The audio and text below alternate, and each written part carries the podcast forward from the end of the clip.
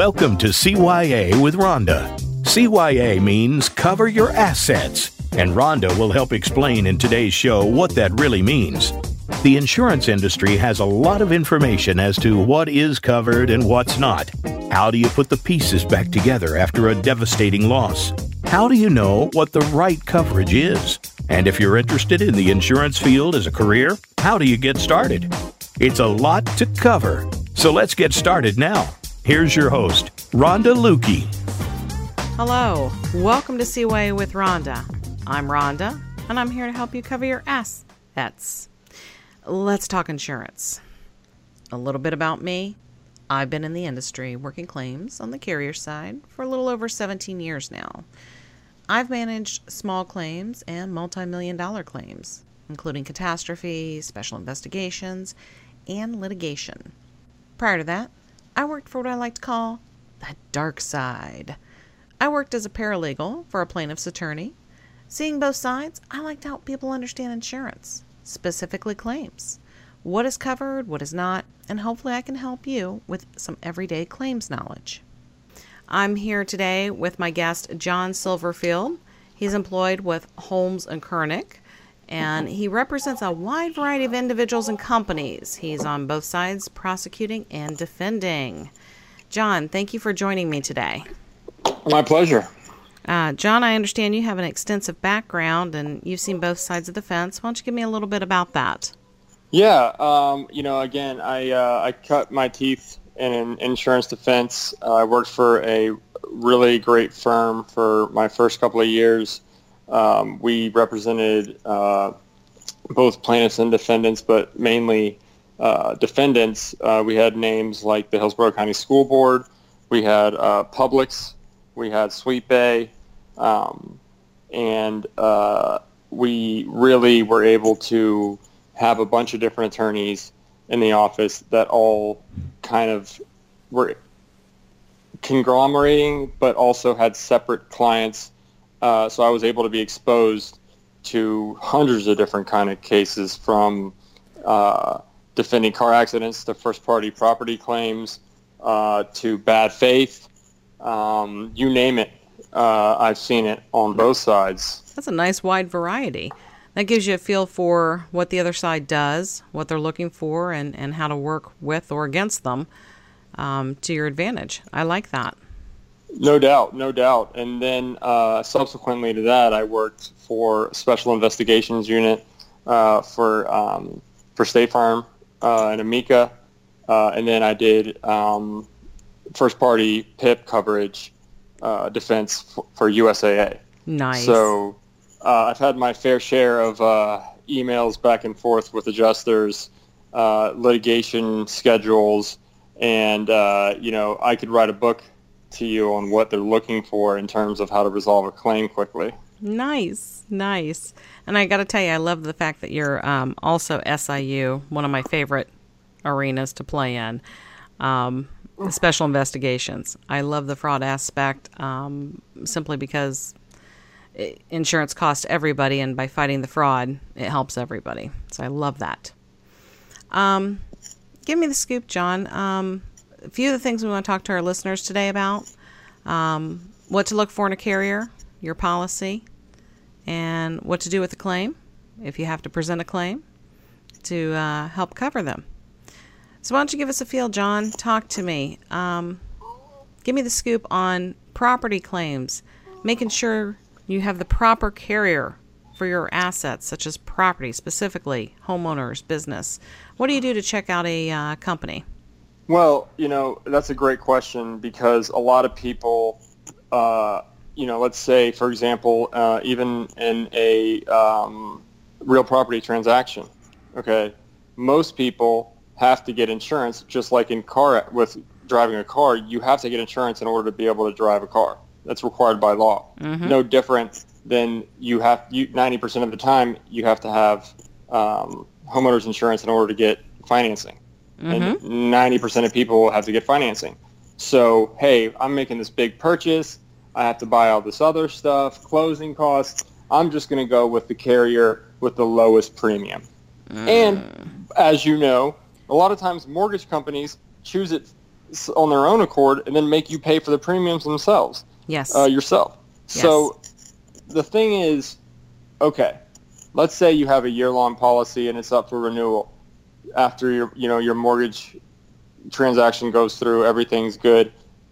How do you determine whether or not homeowners A or versus homeowners B? Okay, first Yep. of all, obviously you want to look at where you're located. If you're inland, you may not have to have flood coverage. Everybody in Florida, I think, up until Irma, was even with Charley and Wilma, were still kind of iffy about should they get a rider? Do they need this kind of uh, hurricane coverage? Do they need that kind of hurricane coverage? Is it really going to happen again? How bad Mhm. is it?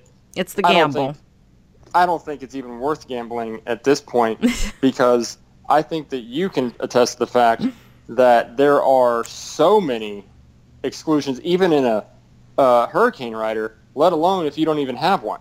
Right. Um, and we can get into that more later. Now, let's say that two companies are both the same price. How do you Uh-huh. determine whether or not A or B is better? Do your research, okay? One of the things that I think is really important, and I learned this only recently, is Google this company, okay? the simplest figure- of things. Googling The it. simplest. Mhm. People people don't think to do that. Okay, but Google is only as good as you make it in your in your searches. And I know that sounds ridiculous, but it's true. Um, one thing that's important to do is put things in quotes. If you put your insurance company in quotes, then you're not going to get a bunch of nonsense. You're going to get exactly that. And then if you add something like um, Department of Insurance regulation, okay, you throw that in on the end, you can see whether or not your company's ever been subjected to any kind of insurance regulation issues. Which and I that's going to Go Please. ahead. Well, I think if my company was, I think that's something where I take a second look at and say, "Whoa, why Mm-hmm. is this somebody I want to be with?" That's a Well- big red flag to second guess if you want to be with that carrier. No doubt, because what that does is, if you if you have some kind of issue there, is it going to be a delay in payment? Do they unreasonably um, deny claims? Have they uh, not investigated things properly? There's statute statutory regulations that are required by the Department of Insurance. That what's the point of having paying policy premiums if every time that you uh, get a claim going, they take a year to get it resolved, or they send you some you know nonsense settlement offer. It's pointless. Do that research initially. Okay. The next thing that you want to look for is the insurance company's rating with the uh, with the main companies that do that. A lot of these companies will have the uh, A plus rated by the um, insurance advisory group. Okay, don't just take their word for it. Look up the insurance advisory group. Look up the the rating company because recently the Supreme Court has uh, cracked down on these insurance rating companies who just give everybody an A plus rating. Okay, do your research. In other words, so even if they do their research just on one part, just looking at the ratings, that's not going to give them everything. Because as you're alluding to here, these companies, John, like you're saying, um, they're they're just handing report cards out, maybe even on a um, what was it we used to call when we were in school, and and it was on a um, basis where if you have three people and they all average a C, you know. So they're just making everybody kind of an A, A plus. It- That's not everything. I agree with Right. you. You have to go in further, check stuff out. check out the insurance rating company. Um, and, you know, I think that doing that initially is so simple. It takes no time at all. Um, and ask your broker. Hey, hey, broker, you, you told me that, that uh, you know, company X is really well highly rated and that's who I should go with. But what's your involvement? Do you get a kickback from them? I just found this evidence that they were, uh, you know, re- reprimanded by the Department of Insurance in 2016 for failing to pay claims and investigate it. Why would you tell me to go with those people? And if that broker doesn't give you an answer that you feel comfortable with, that's a problem. Right. Because I mean, truly, the the broker, the agent that you go with, that's a that's going to be a main point of contact for your policy, uh, as far as what you're getting out of your policy, what you're purchasing. If you have a claim, they're going to be involved to some degree in a claim. Absolutely. Even. This is something, Absolutely. yeah, you want to be able to work with these people and feel comfortable with them because basically, yeah, they're selling you a promise, and you want to be sure that they're going to pull through on it. Yep, yep. And and you know, eh, it makes sure that if you have certain covers that you want, that they include them. Don't let them sell you some policy that doesn't include what you want just because it's 80 pages long and you don't feel like reading it. Make them go over every single uh, part of the deck page with you. Make them go over. Hey, well, what happens if if uh, I get a leak in my upstairs bathroom? Don't be afraid to ask questions up front. I know it's a, a lot of work. I know that your broker may be your buddy from high school or your mom's friend, and you don't want to offend him. But it's going to end up in the long run. You're still paying this guy for a service, and he's he's still taking money from you. So regardless of what your relationship is with them, if they start acting skittish when you're asking them legitimate questions about a business transaction, then that's mm-hmm. not that's not good. Mm-hmm. And and you know, I think you're right there, John. I think we get complacent with who our agents are, and, and you mm-hmm. know, it's oh well, Aunt Betty told me to go to this person, and so on and so forth, and, and you don't really. Well, they sold them a fine policy. They haven't had any trouble. Yeah, because they haven't ever had a claim. Exactly. So yeah, Precisely. How can you test an insurance policy's uh, muster if all you've done is pay them premiums? Yeah, yeah. You, I think maybe that's the way to go. Instead, now people, if someone says, "Hey, try my company, they're great," the first question you need to ask them is, "Have you ever turned in a claim?" That's they- genius. Yep. Because if they say no, say, "Then how do you know? How do you know?" So true. That's so true. I never even thought about that. Let's take a step back, people. Only if you've had a claim do I want your opinion on your carrier. Now, Perfect. Having said that, let's talk. I, I want to delve into this just a tad for our listeners here. What are some common things that you see on a policy or, or common type claims that are issues in policies that people need to look for? I'm going to scream one out. Um, if you're in Florida, you need wind coverage. Yes. Yes. 2017 Hurricane Hell with Harvey and Irma. Yeah. So I'm going to say wind coverage for policies if you're in Florida. Okay. What's and another thing a- to look for? Definitely, uh, you need to look at loss of use. Oh, yes, loss of use. We also call that ALE, additional living expenses. That's uh, something that is not on every policy. Most Okay. commonly is, but not on every policy. And then when it comes into play, talk to me, John. Well, think about it like this: you have uh, damage from a hurricane or any loss for that matter, and you have to pay even 280 bucks a night for a hotel. Yep. Okay. Yep.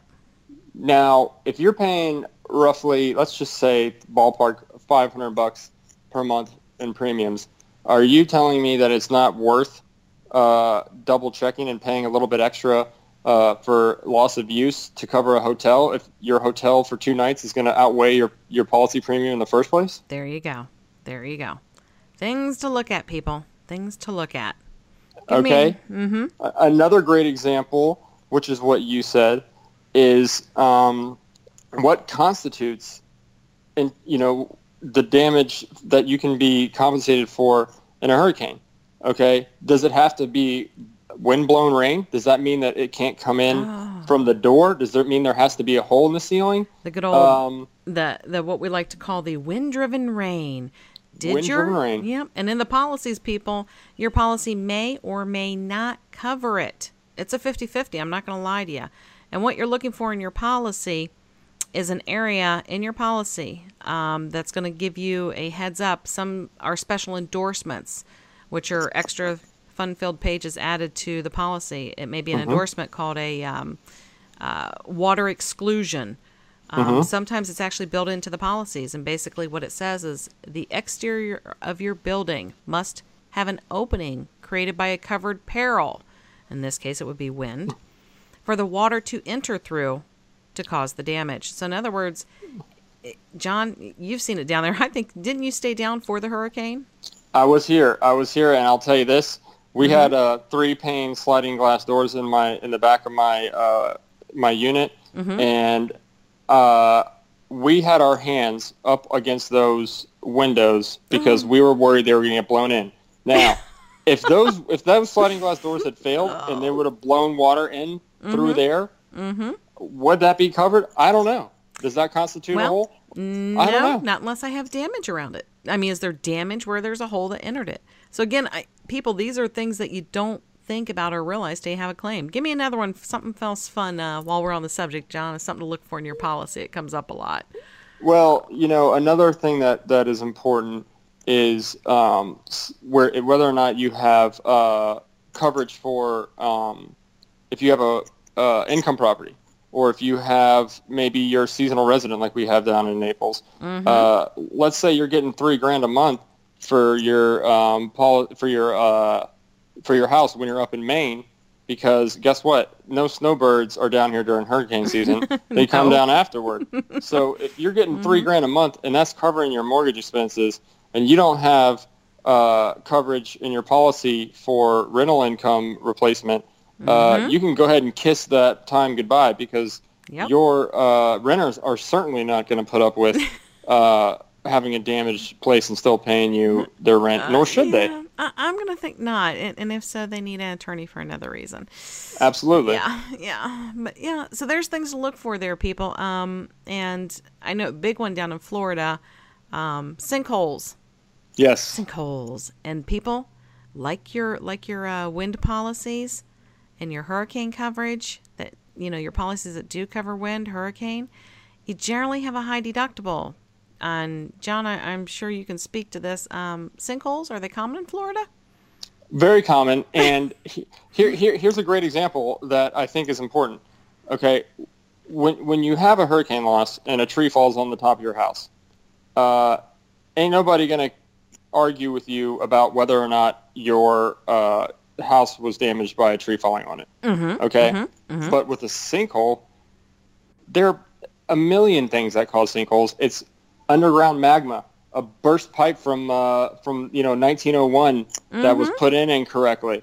There's a million different contributory causes that could not make your sinkhole an ensuing loss that could be covered. It has to be a hole opened naturally in the ground. What does that even mean? Well, and and I'll tell you this. The policy specifically defines what a sinkhole is. It is defined the sudden sinking or collapse of land into underground empty spaces created by the action of water on limestone or dolomite. So, even though you may think it's a sinkhole, it may not be a sinkhole at all. And this is something where they will pull out experts, or should be pulling out experts, to do soil testing. Um, they have radar testing, a few different things that they do, the specialists, to determine whether it is or not. Um, we got about another minute here, John, before I want to warm up for the next part that's going to help our listeners on what to do if they have a claim. So, can you think of anything uh, else fun off the top of your head that they need to look for in a policy? Something special, something fun. Now, flood people, flood. Flood is important. John, you want to tell me what what's the scoop about flood? Well, you know, flooding is important mainly because uh, it's going to be excluded in most policies, and it's probably the most damaging of any type of uh, loss. Agreed. Agreed. Anything that floodwater touches goes. Destroyed. That's pretty like, much it's like fire. rule. Mm-hmm. Mm-hmm. Nothing left of it. But uh, one of the things I always think about flood is I always love the people who say, "Well, it, it didn't flood into my house. It, you know, the water, the rainwater fell on the uh, porch and um, pooled there, and then came in underneath the door." Well, guess what? Your policy also calls that surface water, which is also Yep. excluded. So- Absolutely. so we do have some exclusions that'll apply, and those are some things you want to look for in your policy. Uh, we'll be back here shortly. John, if you'll hang in there with me, we're going to take a break, and then I want to hear your take on what somebody should do in submitting a claim, what they need to know, what they need to expect, what they can do to help protect themselves. When we come- Fantastic. Thank you.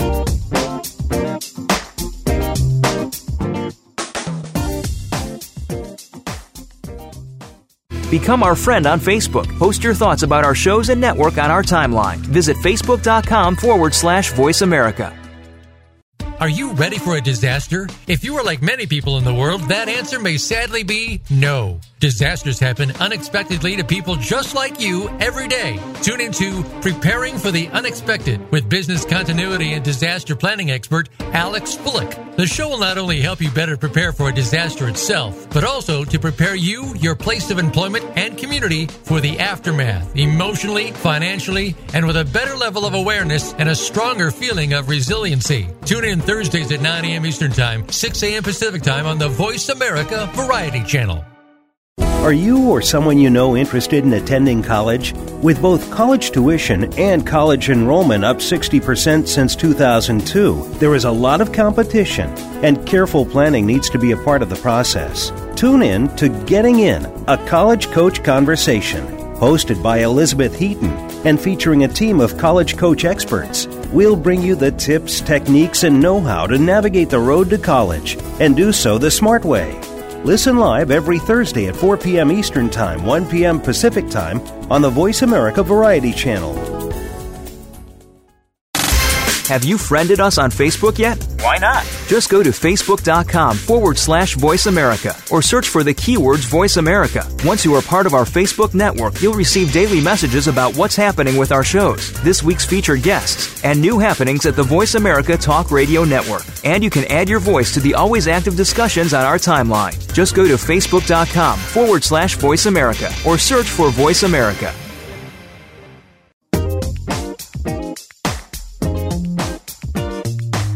You are listening to CYA with Rhonda. To reach Rhonda Lukey or her guest today, you're welcome to call in to the live program at 1 866 472 5788. Again, that's 1 866 472 5788. Want to drop us an email instead? Send it to CYA with Rhonda at yahoo.com. Now, back to the show. And welcome back, everyone. Thank you for tuning back in. We're going to continue chatting here with John Silverfield with Holmes and Kurnik. Um, John, before the break, I told everyone that you were going to help us out and give us a feel for what to do if you have a claim, um, what they need to do to protect themselves, protect their property, move the claim forward, and keep it rolling. So tell me, what do we need to do, John? Uh, first and foremost, you need to, uh, as soon as you discover any kind of damage, you got to report it immediately. Oh, my favorite thing. You don't want to wait a week or two to see for sure, John? Yeah, that's a great reason to deny your claim because God knows what could happen between the, the actual date of loss and when you report it. That's that's a that, seven days is a long time. You know, who knows? There could be another hurricane, uh, tropical storm, especially down here. I was going to say, the way it's going this year, I'm pretty sure it's a possibility now. But no, didn't mean to interrupt, but you're right, John. Well, first thing they do is turn the claim in, get it turned in. Okay, in. absolutely. So then talk to me. What from so then then what you want to do is you want to control your own evidence okay so Mm-hmm. that means take pictures of everything okay even the even the stupidest thing that you could think of take a picture of it video it get everything documented contemporaneously with the loss if you walk in and there's water on, and, and you and it's up to your ankles take pictures of it right then because you have no idea if that water is going to recede or if it's going to evaporate or Oh, yes. what's going to happen. Okay. Yes. Um, so take it take it immediately. Yes. Sure. Everybody, we all get it that it's devastating and horrible, and you're emotional when these things happen. But if you don't document it contemporaneously, you're going to be sorry. Yes. Okay. So Yeah. get all that documentation together in terms of uh, photographs and videos. Yes. All right. The next thing you want to do is start looking around for a reputable contractor to provide you an estimate. Okay. Reputable and- being key here. Reputable. Reputable yes. being key, absolutely. Do your research on them just like you did on your on your um on your uh, Carrier. insurance carrier. Absolutely.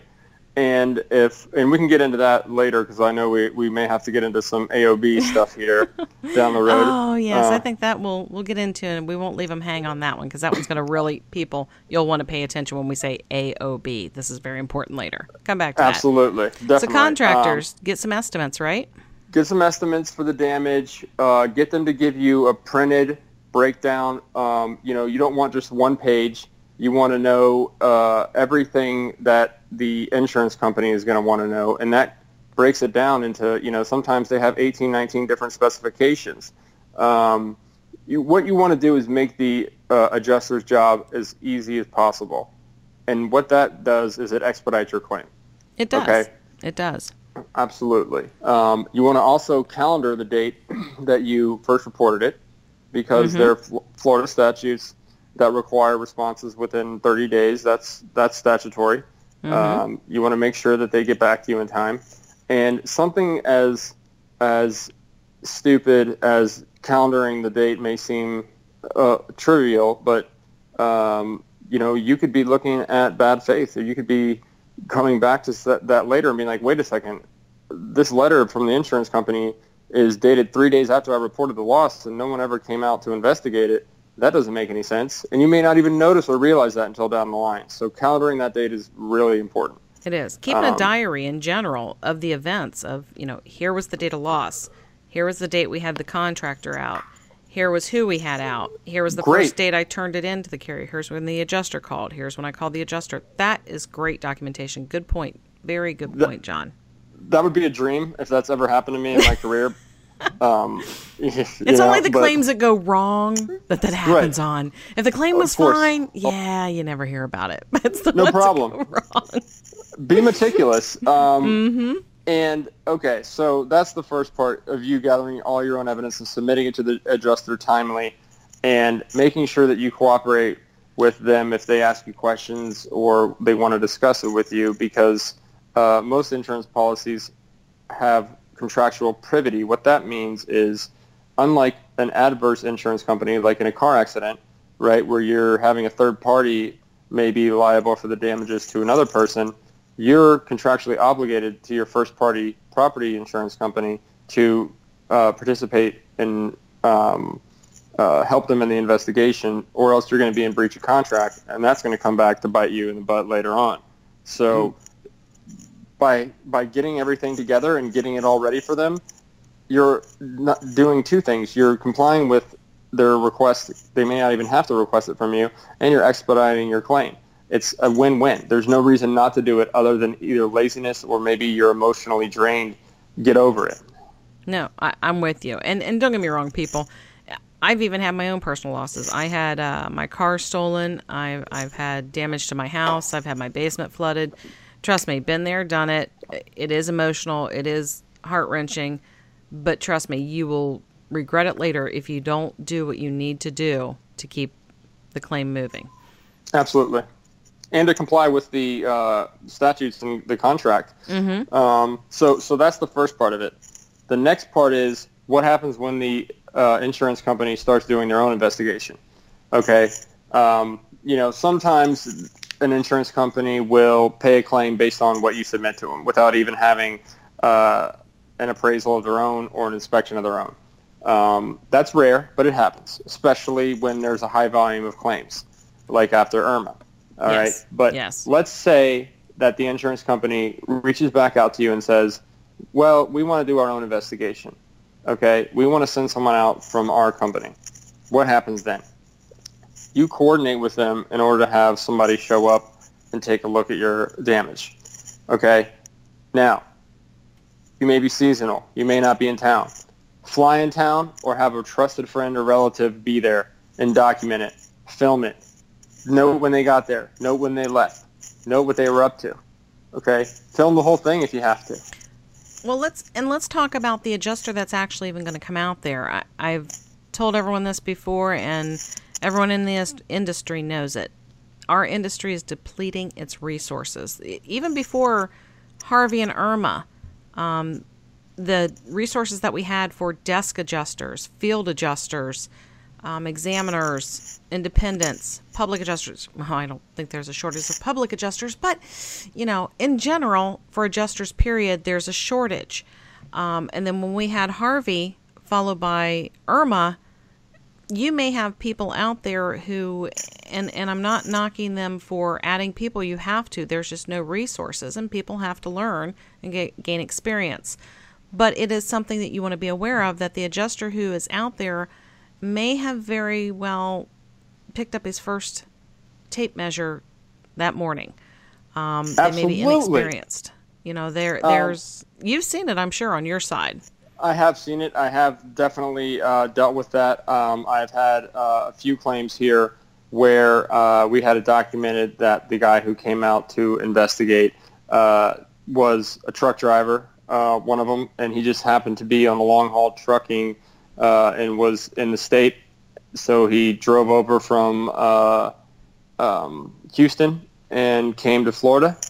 Uh, you know, we got guys who work in fast food and retail that come down, uh, and I can tell you, whenever I have guessed someone's area code, guess what? Inevitably, it was from Texas. Yeah. Okay. Yep. I hate to say it, but I think a lot. I think what happened on this uh, rodeo was that Harvey had gotten wrapped up for the big, heavy part of it once Irma was ready to be started and cleaned up. Yep. So, unfortunately, Absolutely. a lot of people from Texas came over to Florida.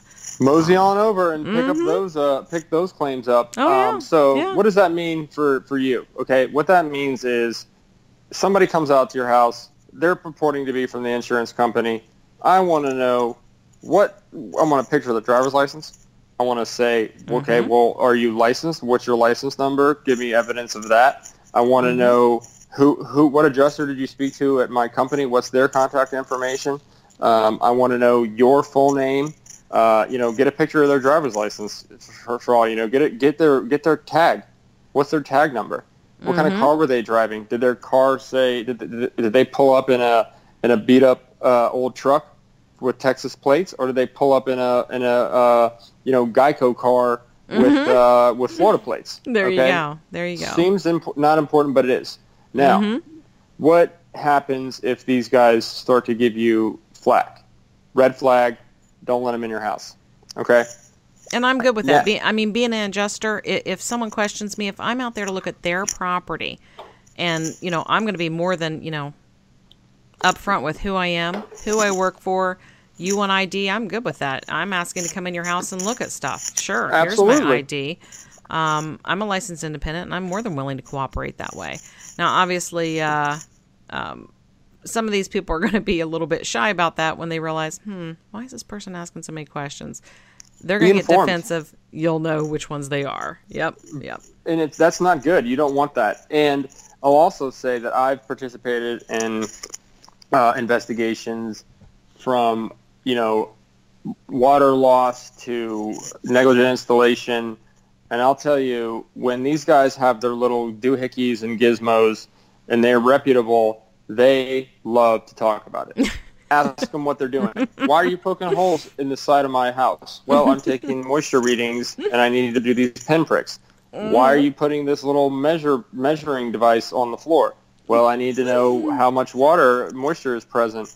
Uh, why are you taking a picture of that crack in the wall? Why Yep. you know why are you taking pan samples? All those things. If these guys are good and they know what they're doing, they will have instruments. They will want to talk about it. Ask them Exactly. questions. Don't be afraid. They're in your home. They're investigating your loss, and if they don't know what they're talking about, you're going to know ASAP that they're not reputable because they're not going to have gizmos, they're not going to have doohickeys, and they're not going to be able to explain to you what they're up to. Right. And and you know, a thought just occurred to me. So let's say we're in that position, John. Let's say we're the homeowner, we're in there and I'm a typical homeowner who has no clue uh, about what this person's doing, but just by asking those questions, they're not giving me a real good feel that they know what they're doing. What should I do? What are your thoughts? My thoughts would be to Let me tell you mine. Why? Just Please. because I like to just because I like to talk over attorneys, that's why. But please, please do. but I still like you, John. Um, my thought on it would be I think, and, and I'm just being realistic here, people, because again, our resources are depleted. Okay. So it doesn't mean that they don't know anything. Um, I think walking through the entire loss with them as to when it happened, what happened, where the damage is, what was damaged, what wasn't damaged, what you did, Perfect. walk through everything with them. You know, and then you've at That's least such a great idea. yeah, you've done your part. You've cooperated. You have presented everything to the insurance company and you've walked through it with them. Now, I'm not saying get up on the roof. Okay, don't get up on the roof with them. I'm not asking people to do that. But obviously, when they come down, trust me, we have digital cameras, people. We mostly use our phone. They can show you photos while you're there. Um, you know, they come down from the roof, ask them. But to me, work with them then. Show them everything. That doesn't mean you have to say, okay, you don't know what you're doing, get out. Right, know? right, exactly.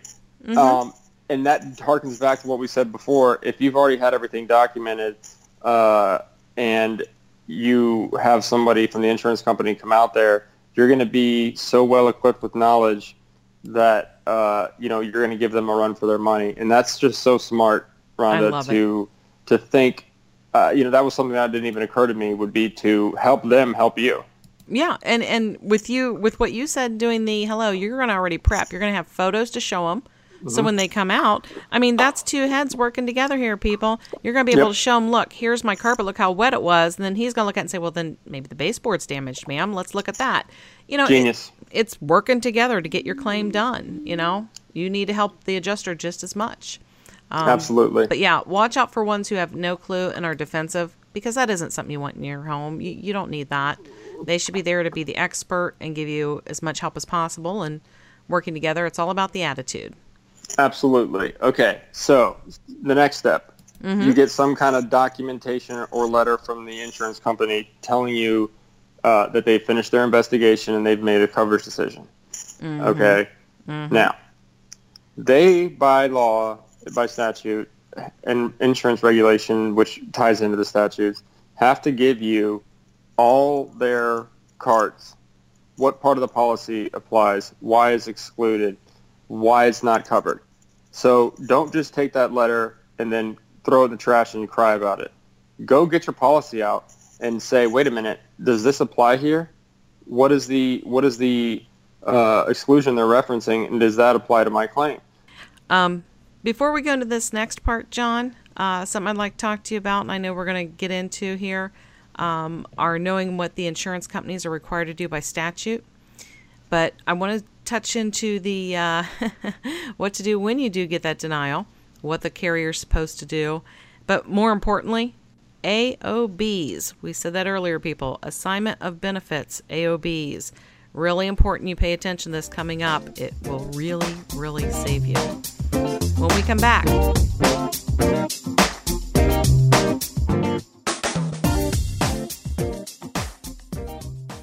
Become our friend on Facebook. Post your thoughts about our shows and network on our timeline. Visit facebook.com forward slash voice America. Are you ready for a disaster? If you are like many people in the world, that answer may sadly be no. Disasters happen unexpectedly to people just like you every day. Tune into Preparing for the Unexpected with business continuity and disaster planning expert Alex Fullick. The show will not only help you better prepare for a disaster itself, but also to prepare you, your place of employment, and community for the aftermath, emotionally, financially, and with a better level of awareness and a stronger feeling of resiliency. Tune in Thursdays at 9 a.m. Eastern Time, 6 a.m. Pacific Time on the Voice America Variety Channel.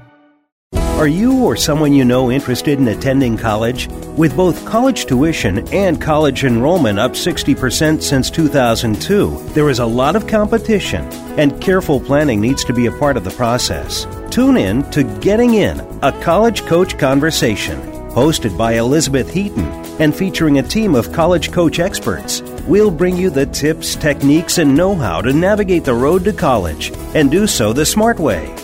Listen live every Thursday at 4 p.m. Eastern Time, 1 p.m. Pacific Time on the Voice America Variety Channel. Have you friended us on Facebook yet? Why not? Just go to facebook.com forward slash voice America or search for the keywords voice America. Once you are part of our Facebook network, you'll receive daily messages about what's happening with our shows, this week's featured guests, and new happenings at the Voice America Talk Radio Network. And you can add your voice to the always active discussions on our timeline. Just go to facebook.com forward slash voice America or search for Voice America.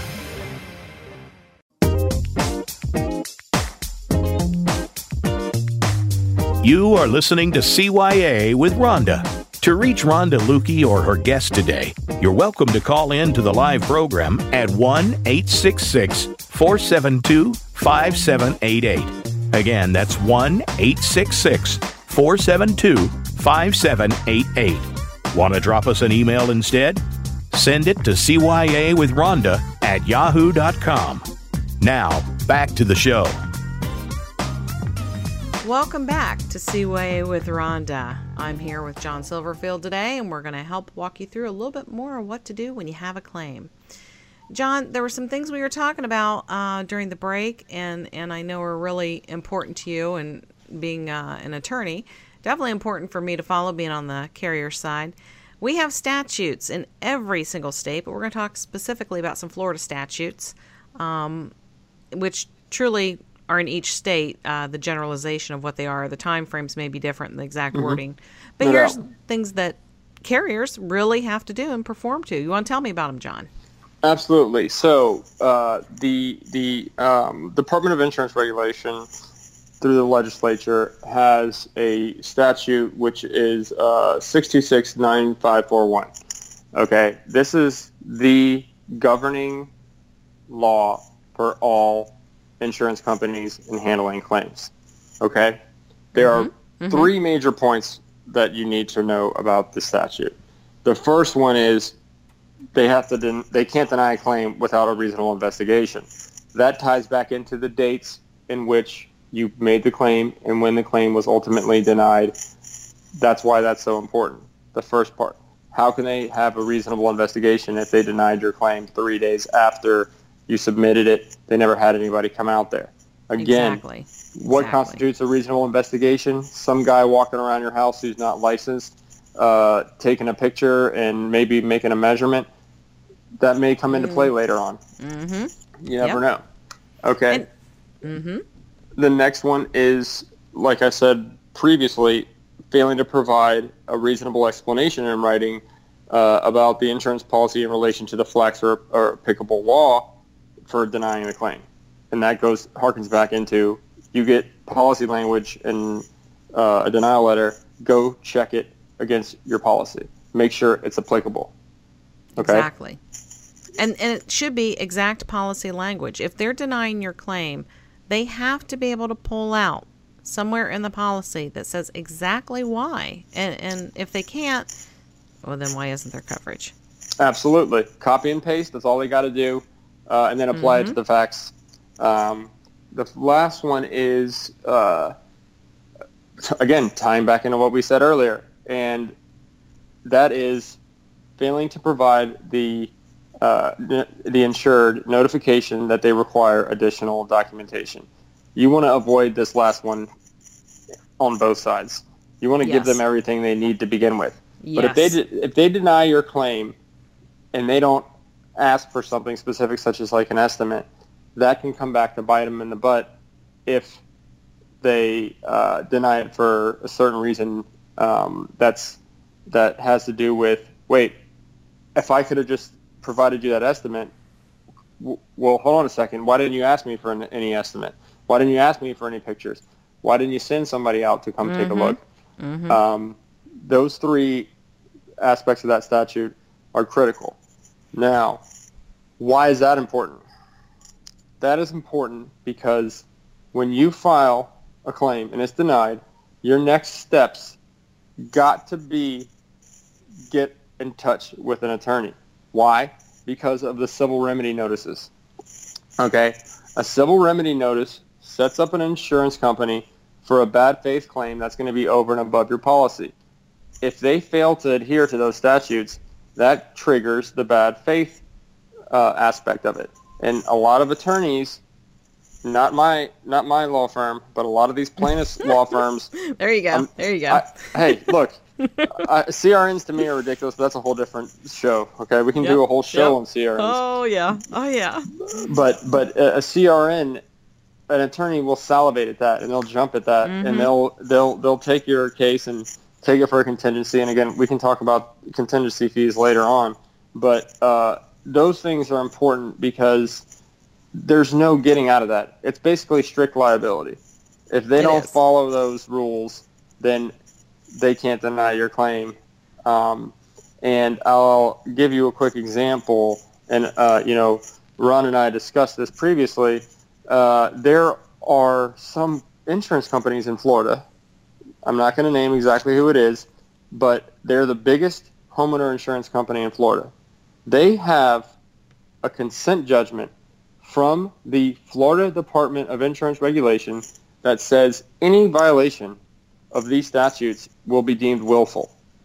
What does that mean? That means that if you have this particular insurance company or any insurance company that's been, uh, uh, which almost, I would say almost everyone in Florida uh, has probably been investigated at least a couple of times. No, yeah, do your, sure. Mm-hmm. Yeah, do your research. Threaten them with Yeah. it. Attach it. Send it to them. Hey, I know about this, and I know that it doesn't matter what your explanation is for violating these statutes. According to the Florida Department of Insurance regulation, you're screwed. It's going to be deemed willful. What does that do? That gives you leverage because that's all you have really as an insured is leverage. And leverage is a good estimate, a good picture, and then any kind of um, ancillary legal issue that could be brought up aside from whether or not your uh, carpet was damaged by windborne rain. Okay. Exactly. And and I hate to say this, but and this is why I mentioned that you know sometimes you need attorneys too because you know I've been on the other side. I'm on the carrier side, but I got to tell you, I've seen inspections and investigations that I cringe at and say, really, we didn't really get everything we need. But I sure as heck would never deny a claim for any of those reasons. I would send somebody back out. We're going to take a second look. We, we, we need something more from you, more information. And if your carrier isn't following these uh, and presents you with a declination, a denial, yeah, you got to have an issue with that. You know, Absolutely. that's a problem. Yep. Absolutely. Um, and uh, you know, I think I think that if if if you know what your insurance company has to do, then you have so much knowledge and information that they can't play tricks with you. Okay, because whether it's intentional or not, insurance companies fail to follow those regulations, and they bank on insureds not knowing their rights and not knowing what they have to abide by. These are three sentences. These are not 50-page uh, treatises on the law. They're 3 mm-hmm. sentences from a mm-hmm. statute. Memorize them. Print them out. If you're going to make a claim, Google Florida statute you know, 626-9541. Pull it up. It's free. It's on online sunshine. Print it out and make sure that your company abides by those rules. It's so simple. It is. And and I know this sounds horrible, but again, I can't say this enough. I'm on the carrier side. But I have seen in my career whether it be personally through colleagues, you know, wherever it may be, I have seen carriers not abide by these and and this is why I do the show, people. I'm trying to protect you. I'm not saying carriers are bad. They never are with intent to be bad. Do bad things happen? Do claims go wrong? Yes. And that's why we're here to help you. Good point on those, John. Definitely keep, keep those as a Bible, people. Keep them as a Bible if you have a claim. Why wouldn't you? Mm-hmm. All right, talk to me. You want to talk about one of our favorites, John? Okay, so the the assignment of benefits. This Commonly known as an AOB. this is very prevalent in uh, the first party insurance realm, mainly in personal injury protection. Now, personal injury protection claims are no different than uh, first party property claims in terms of the contractual nature. You can assign your rights under a contract of any kind to anybody as long as it's it's enforceable in Florida. Um, so that means when you go to a hospital and you have personal injury protection benefits and you sign an acknowledgement and an, an AOB to that hospital, they're going to go and they're going to be the ones who collect on the uh, payment from the insurance company and not you because they're being assigned your rights and your benefits under the policy. Now, Yep. obviously, you can't really control if you're in a car accident and you go to a hospital and they won't treat you unless you sign something. Um, yeah. but what happens when a contractor pokes their head in and says, "Hey, looks like you got some damage here. Uh, you know, why don't you sign this piece of paper and we'll not only fix your roof for you, but we'll take care of the claim. You don't even have to do anything. All you have to do is sit back and let your house be repaired. We'll handle everything else." Okay? Why is that a scam? Simple. first and foremost, what these guys do is they'll get you to sign something that may say you agree that all work was performed properly, even though you don't even know what the work was done. It may be prior to them even coming out and taking a true investigation of what has to be undertaken in order to uh, repair or replace the property. Well, um, and let me ask you this, John, because, and I've just got to say it because we've talked about a few different uh, claims we've both handled and stuff in general. How many people actually read that document that you're asking them to read? Um, I would say that probably 0 mm-hmm. because they're so uh, excited and, and glad that this white knight has come in and uh, taken over everything. But the fine print, okay, not just whether or not they've actually provided you with a full an estimate and a full um, scope of work, but here's the kicker. If you sign an AOB, okay, you're going to be liable for any amount over and above what that contractor settles with the insurance company for. You've taken all of your rights, all of your ability to control the claim, and all of your ability to try to settle that matter for a reasonable amount away. You've given it to somebody who you don't even really probably know that well or have even done any research on because they came to your door and shoved the document in your face. Okay? You cannot give up your rights. You cannot give up your ability to make that claim. You're the only one. You pay the premiums. Don't let them uh, benefit from that. That's the and, first part. Well, and I can tell you from being on the other side here, when we get these assignment of benefits people, I, I hate to tell you, 99% of the time, it's for an outrageous amount. Um, where the damages, and we're not nickel and diming. Swear, we're not. I'd rather pay the claim, move it on. But you'll True. get something that's a $10,000 claim on 10000 How much will that AOB estimate be for, John? You okay? So so let's say that it takes ten grand. A normal contractor who wasn't shoving an AOB in your face uh, could do the same work for ten thousand. How do you know whether or not someone else is going to actually do it for ten thousand? How do you know it's worth twenty thousand? Mm-hmm. You're taking away your ability. Once you sign that document, you're foreclosing on your ability to actually know how much a reasonable repair is. Why does exactly. that matter? Because the insurance company, regardless of who it is, is going to do their own investigation anyway, and they're going to say, wait a minute, there's no way that we're going to give you 20000 for a $10,000 claim. Here's what's going to happen. You're locked in to that assignment, and you're going to have to pay 20 grand. And guess what? If you only have 10000 in coverage and the insurance company only kicks in 10000 every single AOB on this planet ever drafted in the history of Microsoft Word has a provision in it that That's says real clear, John. that you're going to be liable for amounts over and above what the insurance company pays. Okay? You're going to be stuck paying the extra 10 grand. And they're going to sue you and try to get that money back because that's how they make money. And there are plaintiffs firms that are lining up in order to uh, take over these claims and sue insureds um, mm-hmm. for these monies. Now, the other thing that's important to keep in mind with that is Florida law is pretty much ironclad on assignments. Okay? It is very difficult to get out of an assignment once you ink that paper. And I hate to say it, but that's on the insured. The insured is the one who, who made that uninformed signing. Uh, Agreed. And, and Agreed. before you sign anything, call your husband, text your son, do do whatever it takes uh, to make sure that you are 100% knowledgeable about what's going to go down, how it's going to go down, and mm-hmm. understanding that you can't really revoke that assignment under Florida law. It's very difficult. Um, and a lot of these contractors uh, I'm seeing, which frankly is shocking to me, they are not giving you the ability to revoke something. They're saying, no, no, no. sorry, we're negotiating with your insurance holding, company now. Yep. Yep. They're holding you. They're holding you to it. And I got to tell you what, they don't come in with these um, estimates at a reasonable rate, people. We're talking nope. double, triple, laughable amounts. So, what's your carrier going to do? Just hand out laughable amounts of money? No. They're going to pay what's reasonable and fair. and then you're going to be stuck. I, th- it's just a bad situation. It puts your carrier in a bad situation because they're trying to resolve claims quickly, and they're not so easy to do when you have a contractor who wants a million dollars for something that's only ten. But let me go here, John. So let's say I get in trouble with an EOB, AOB.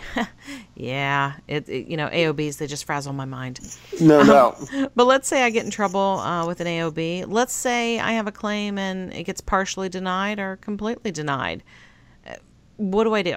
Okay, so if you get a denial or you have an AOB that you can't get out of, in my view, always contact an attorney.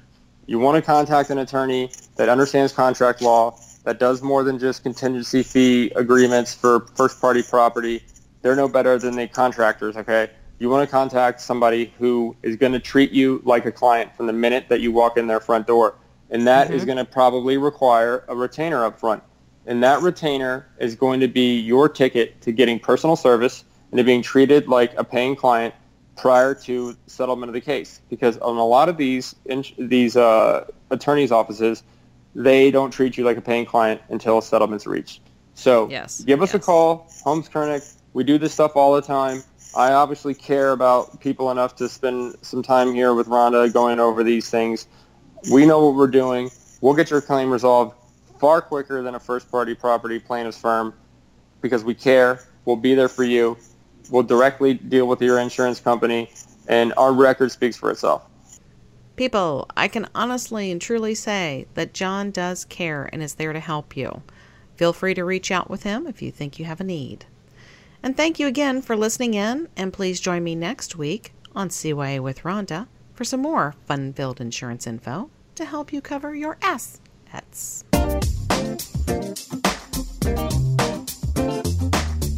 Thank you for tuning in this week for CYA with Rhonda.